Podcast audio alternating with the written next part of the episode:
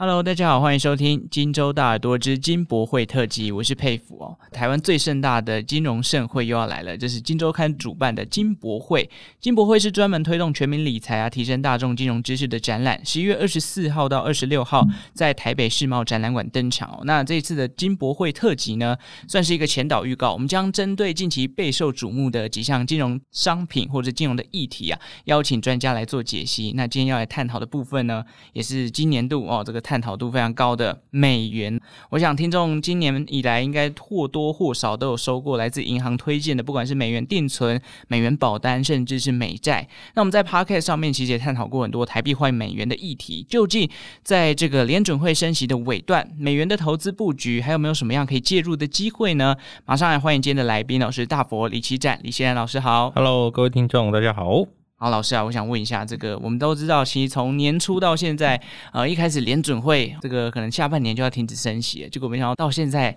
连可能暂停升息的状况都还不确定。十一月联准会可能还会再升息一码。那我想知道，就是因为美元指数在我们录音的当下，目前也维持在一零五一零六的高点左右。以目前的状况来看，您的观察，美元的强势还会持续多久呢？嗯，我觉得可以分两块来看哈。那我一个是美元指数。一个是美元兑台币，那我们专心讲一下美元指数好了。嗯、那我认为啊，强势维持多久？坏的话。可能今年底到明年初可能也是转折的机会。哦，那如果慢的话，有可能会到了明年下半年会有转折的机会。嗯，那主要原因可能会有两个啊。第一个就是，呃，市场现在在关心的就是到底什么时候升息会结束嘛？那因为如果从目前的利率期货角度来看，可能例如说是在明年的第二季末。可能六五月或六月，那利率会到最高点，嗯，然后呢，大概在第三季左右会开始降息。那以这个角度来看的话，过去的经验是可能这个多空呢会提早三个月到半年左右来发酵哦，所以如果明年的年中左右，那这个美元的利率来到最高点，那有可能例如今年底明年初，那美元就有可能开始要转弱了，因为其实就是哎觉得啊利率已经到顶啦，那接下来准备的就是要转折，嗯，那。这是比较快的情况，那比较慢，那有可能是，诶，如果这个通膨还是维持高档，那利率维持高档，那所以美元就暂时维持高档。那等到什么？等到诶，这个降息预期开始发酵，嗯、那可能就例如说第三季嘛。那如果是第三季才开始降息，那可能年中就二零二四年的呃第五六月左右，那就开始发酵说啊，我们来预预备要来降息了。所以那个时候也是美元有可能会转弱的机会。所以如果要转折，那高点可能就是落在今年底年初。或者是明年的六月前后，那当然还要配合美国的重要数据啦。那不过很特别的是，即使美国升息的幅度这么大，又升息的时间那么久，对，可是美国的经济数据表现都还不错。那尤其是像就业数据，那通膨也没办法压下来。所以如果啊，真的这个美国就业过度火热啊，像是这个今年底失业率还可以维持在三点七、三点八，那到了明年呢？年中左右还没有办法突破四 percent，那这个时间点有可能就顺势往后移，甚至是有一个说法，嗯，说呢现在有可能就是一个加压经济啊，就是你你怎么压经济都下不去。那在这样的情况下，就是呃市场会维持着这个乐观的情绪一阵子。那这个时候当然就是啊、呃、原本的趋势比较容易延续，美元续强的几率就会比较久，大家可以留意。听起来好像。反正不管怎样，明年应该都会等到吧，应该不会再再延后一年之类的。嗯、呃，我觉得是这样子啊，明年开始强势美元开始转呃盘整，但走弱的机会是比较高的。嗯、但是如果如果降息是因为出现危机，嗯啊，那美元通常会再跑一波。哦，过去经验是这样，因为如果是呃危机出现，我们看得到最近的几次危机，第一次可能就是二零二零年，对，在这个疫情爆发的时候，那那个时候美元是先冲了一大波之后才下来，嗯，所以。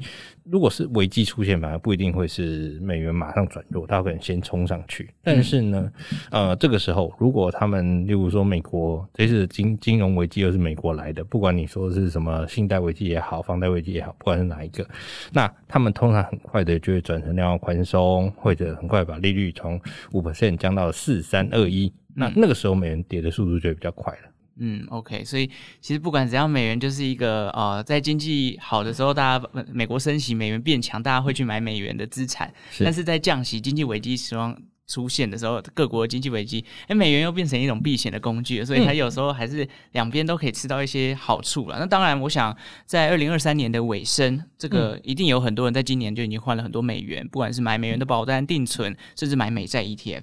我想问一下老师，就是手中拥有美元资产的投资人，目前为止，您觉得可以怎么应对现在的状况呢？好，那我们如果是以保守型的投资人来说好了，例如说你手上持有的是这个美元存款，嗯，好，那美元存款呢，因为目前的利率还是高的，甚至是今年底明年出来有可能会再升息一码。那在这样的情况下，你其实这个定存就可以抓个半年左右，嗯，啊，为什么呢？因为呃，只要美元还没有开始降息，它利率在高档，那其实你持有美元风险就不会太高，是对。那所以呢，这时候是半年，可是如果你像现在假设你十月底、十一月好了，我们从十一月往往后推半年，就明年的五月。嗯，那我们刚刚就有说，明年五月可能就是他们利率的最高点，后面就准备降息了。对，所以那个时候你再去存，那存定存你就可以存久一点。例如说存个一年左右，那这样的情况下，你就可以确保你未来一年半是有高利定存在保护你的哦。这是我们最简单的，为存款来说是。但是，但你也会觉得啊，那可是这个利息高了，会不会我赚了利息亏了会差？嗯，对不对？那这个时候怎么办？好，那这样的情况下也不用担心，因为你还有至少你什么？你现在存了半年，那半年后美元就算有修正，可是幅度可能也不会太大。那所以你到时候还可以做调整。如果到时候美元啊已经修正。一小段的，你觉得哎，美元可能会修正，那你刚好定存到期，那你就可以把它换回来，那你就不会有太大风险。那如果到时候美元还是一直上去，哦，你就觉得呃，那就不用太担心啊，你一样定存可以持续存。所以这个是对于啊、呃、美元相关，而且是属于比较保守定存型的投资人，你可以做的事情。嗯，那第二个呢，哎。可能手上我们也常遇到蛮多朋友的说，哎，我手上的是之前的这个什么美元保单，嗯，啊，那如果美元保单状况就比较复杂一点哈，那因为美元保单可以看你是什么时候买的，嗯，那如果你是假设，因为美元保单现在主流可能大概就是呃六年期左右，嗯，那你你假设你这一两年把它缴完的，六年你把它往回推。那可能就是二零一六、二零一七那时候买的，那那时候利率当然比现在低得多啦。嗯，那所以如果你觉得啊，现在利息那么高，那当然你你可以把你的保单，因为啊已经就是期满了，所以没有解约金的问题。那你这时候去转换成啊，不管是美债也好，不管是美元定存也好，都是可以的选择。但如果你说啊，我我只存了两年呐、啊，那这个美元保单要不要转？那我会说可能不适合，因为其实如果大家可以去试算哈，如果你的保单提到解约解约金都蛮高的，就可能不是那么合适，对啊。那这是你持有美元比较保守型资产的朋友，你现在就可以去做的应对。嗯，所以还是要看这个，如果违约金高过你赚到了汇差，好像就不太划算了。是的，嗯，那我也想问一下，其实。在今年以来，或者说去年可能下半年开始，大家就在讨论一件事情，那就是因为不断的升息，利率的提高，这个美债的殖利率也跟着往上走。那很多人就会开始说啊，不然我们来买一点美债的 ETF，避免这个股市的风险或者经济危机出现。但是到目前为止，今年看来啊，这个美债 ETF 的价格是不断不断的滑落，因为升息超乎预期的久嘛。所以在这个节骨眼，哎，老师会怎么看待这些布局的资产呢？虽然还是买进美债 ETF 的好时机吗？好，如果要切进美债哈，因为其实最近美债跌比较多，而且连跌两年了，嗯、那我们就可以跟就是差不多波动的商品相比，例如说美股啊，嗯、那我们就可以来做做个选择。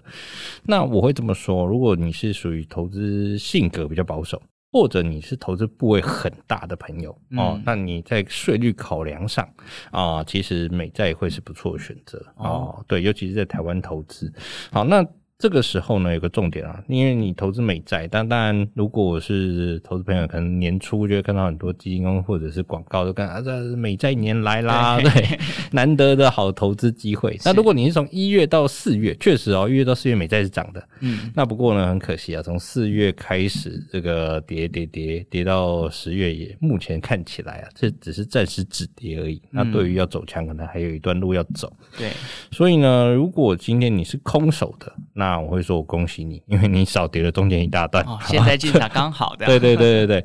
但是就算你是空手的，有一件事很重要，就是你不能期待你投资美债，你可以很快的赚到价差啊，因为美债尤其是 ETF 啊，因为台湾蛮多的哈。例如说你有什么一年期前后的，那一到三年，那五年、七年、十年，甚至二十年哦。对。那我们简单一个概念，我相信大家大概知道，就是债券的存续期间越长，越容易受到市场的利率影响而出现的价格的变化。嗯、那很简单，如果你是持有短债的，例如说一年期的哦，那那其实不用担心啊，因为什么？因为多数情况下你都可以持有到到期，嗯、就算它价格走跌了，你也不用担心，只要持有到一年，那你就会本息都会拿到。那基本上一年内美国违约几率也不是那么大啊，嗯、所以基本上会是会是一个好的投投资时间哦，这一定是的。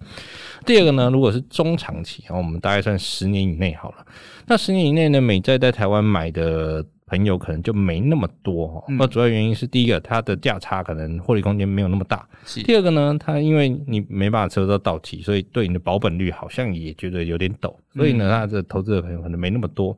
但是呢，以这个角度来看，那其实我认为也是可以投资的一部分。那只是这边你就是要抓一个，可能例如说你想要赚价差的话，那你就抓这一两年内。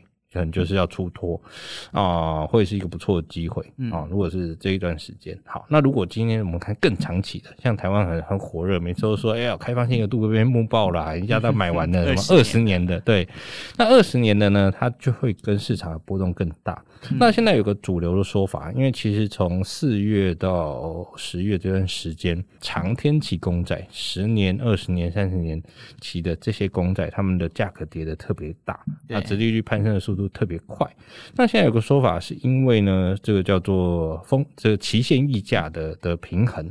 期限溢价是什么？期限溢价就是，呃，市场给这个投资人，你持有债券期间越久，他给你的利息补贴。我们讲个最简单的，你持有一年期的公债跟持有十年期的公债，一年后到期跟十年后到期比较起来，那当然是十年后到期，他锁你的资金比较久，理论上给你比较多的利息。对对对。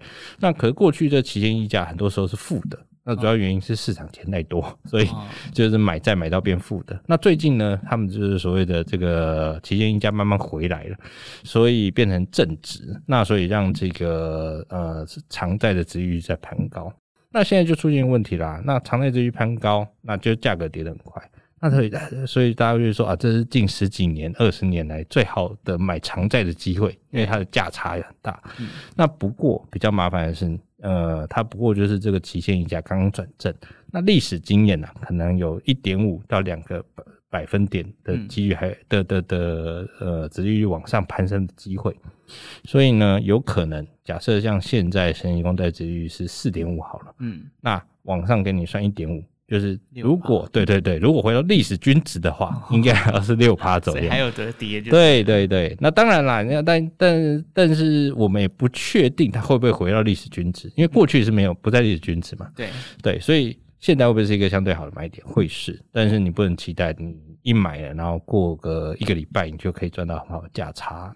但是如果你今天是买的二十年期公债，那你把它抓成，例如说你要摆个五年，嗯，那我相信这五年看到美国开始讲降息的几率会是有的，那你要获利的幅度跟机会未来就会出现。但是就是我们说的，你比较难期待现买现赚。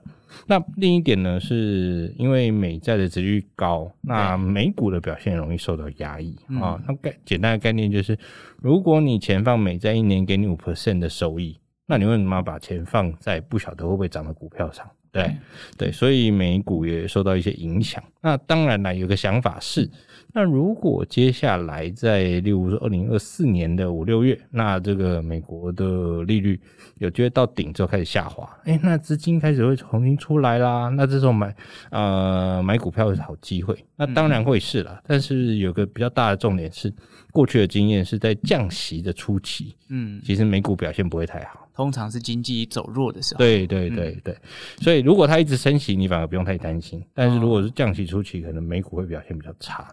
好，那所以综合这上面的说法的话，我会这么说：如果你今天是空手的去买美债，确实相对便宜，那你的运气也比过去一年买的人好很多。是，对对。但是如果是美股的话呢，就刚好现在在修正期。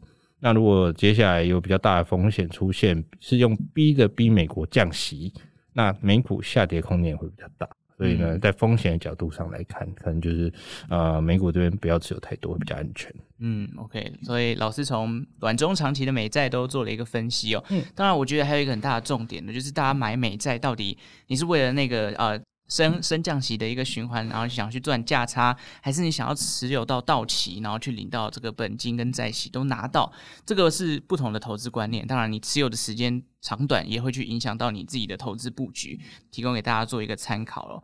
那当然，另外就是在金博会呢，我们有提出一个海外不动产的专区哦，因为这几年啊，这个啊、海外不动产的投资越来越热了。今年这个金博会里面的相关专区，也想问一下导师，这个此时此刻呢，我们要来投资海外不动产，有没有什么重点或者是注意事项是想要提醒一下听众朋友的？嗯，好，那我觉得可以用分区域来看哈。嗯，那经验上，经验上是，除非遭遇到了非常重大的国际危机，不然成熟市场的房地产通常比较稳健。哦，对，那尤其像我们讲讲美国就好了。对，那美国呢，我们可以看到最近的数据，如果是三十年期的固定利率房债、房贷利率，甚至可能来到七 percent 以上，嗯、但是美国的房价有办法创新高，所以大家觉得到底？嗯、对对，如果是台湾，我们讲说台湾给你七 percent 的房贷，我相信一大堆人不要做房地产的，对对，根本付不起啊，对啊。嗯、可是美国还有办法创新高，那当然这个背后大家就有点担忧啦，到底是不是做一波啊，还是什么的？那、嗯、那我简单概念是，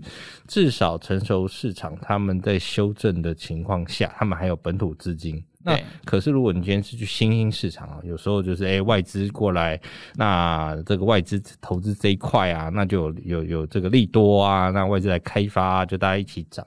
可是有时候外资撤资啊，有些新市场就比较风险比较大，所以当然一直都是这样子啊，就是新兴市场在有钱灌进去的情况下，它的涨幅。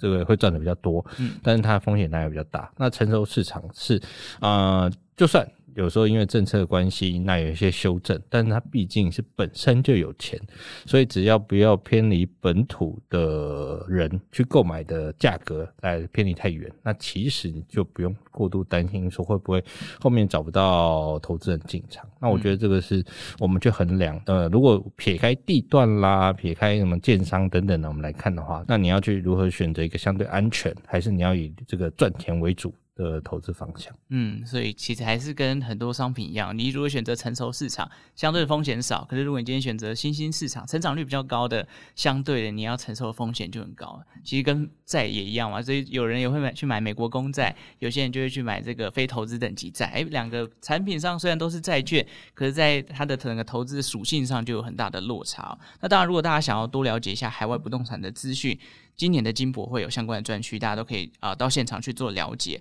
我想我们回到美元跟美国产品的这个部分来做最后的一个讨论。我想最后问一下大佛，针对二零二四年，因为美元的趋势变化其实是会影响到很多国际市场的走势，当然台股也不例外啦。那这样的趋势，我们想问一下，到底对台股会造成什么样的影响？好，那我们特别留了，因为一开始就问美元指数嘛，嗯、我们特别把美元对台币的走势留在这一段哈。其实我觉得最大的重点是，是不是资金要退出新兴亚洲？那这块很重要，因为呃，看亚洲的话，你看最弱的亚币，然后三不五十都是美日币。可是对，可是日本就算外资撤退，他们也不用太担心，因为本身很有钱。对，日币怎么贬，他们至少本身的体质是能够接受的，甚至是可以从中得到好处。但是如果是新兴亚洲，那可能就会比较麻烦。虽然说新兴亚洲，例如说像台湾、韩国、中国好了，我们最了解的地方，可能都是觉得啊，那这个汇价走贬，我们这个出口竞争力提高了，对不对？好，可是比较大问题是啊，如果大家都一起贬，那到底谁的竞争力提高了？啊，对，都一起下去。对，所以这个竞争力提高就是。亚币竞贬呢，其实基本上对于大家都没好处。那可是呢，如果对于外资来说，他们就会觉得啊啊，我投资你这个地方，你这个货币一直跌，那我不晓得你股票能不能赚到钱啊，除非你经济很好。可是如果你股票你这个货币一直跌，那他们就会觉得，哎、欸，那我资金是不是该撤出新兴亚洲？所以其实你看到，包括了中国啊、呃，近期还在降息，所以人民币也偏弱。那韩国其实也韩元也稍微走贬，所以台币在这段情况下可能也会表现比较弱一点。所以美元对台币应该还是以偏强格局为主。那只是大家会觉得，哎、欸，那已经快到年底啦，那会不会什么很快的看到三二点五、三三、三四、三五啊？那我觉得啦，我们先讲夸张一点哈，我觉得三五基本上不太会到啊。为什么呢？因为过去会出现美元兑台币到三五，都是像是亚洲金融风暴了哦，很久前对，或者是这个二零零七金融海啸，是那那个时候就资金哦，我已经不管代价了，我就是要退。嗯、那所以你回延伸到股市，也是全球股市大跌。所以，如果是到了三五这种这种呃极端的现象的话，嗯，那当然台股可能表现也不会太好。对，但是如果我们讲正常一点，哦，例如说到三二点五，或者是明年啊，在美国降息前利率来到最高，那市场比较担忧的环境下来到三三，那我认为是嗯蛮容易见到的，有机会的。好，那这个时候对于台股造成的影响呢？基本上哈，就是。比较偏空了，但是不一定是很惨的那种跌啊。为什么呢？我讲一个简单概念：二零二三年其实从一月到六月这段时间，就整个上半年，其实外资是净汇入的。那你说股市表现其实也还算可以哦，没有很差哦。可是台币就走在走贬，对。那等到七八九月，那就外资变净汇出之后，就变成股汇双杀。那当然，你你说股市有没有弹起来？有，但是它其实就是上下刷洗。所以在这个情况下，如果外资是走一个获利了结、净汇出，那过去的经验上，在台股这边表现就不会太好了。那当然，我们可以看到另一个现象，就哎说什么啊，本土洋对坐有没有？说什么投信买多少啊，外资再回来认错。呃，那这件事情我们是可以期待的啊。不过啊、呃，我听过一个说法，我跟大家分享，因为我我不是台股分析师，但我听过一个说法，他说他的意思是因为台湾投资人啊，因为很喜欢买高股息啊，啊什么 ETF 啊什么的，所以有时候资金就会往投信那边流，那他也是不得不买。所以呢，呃，我们期待外资认错，然后呢，股汇双涨。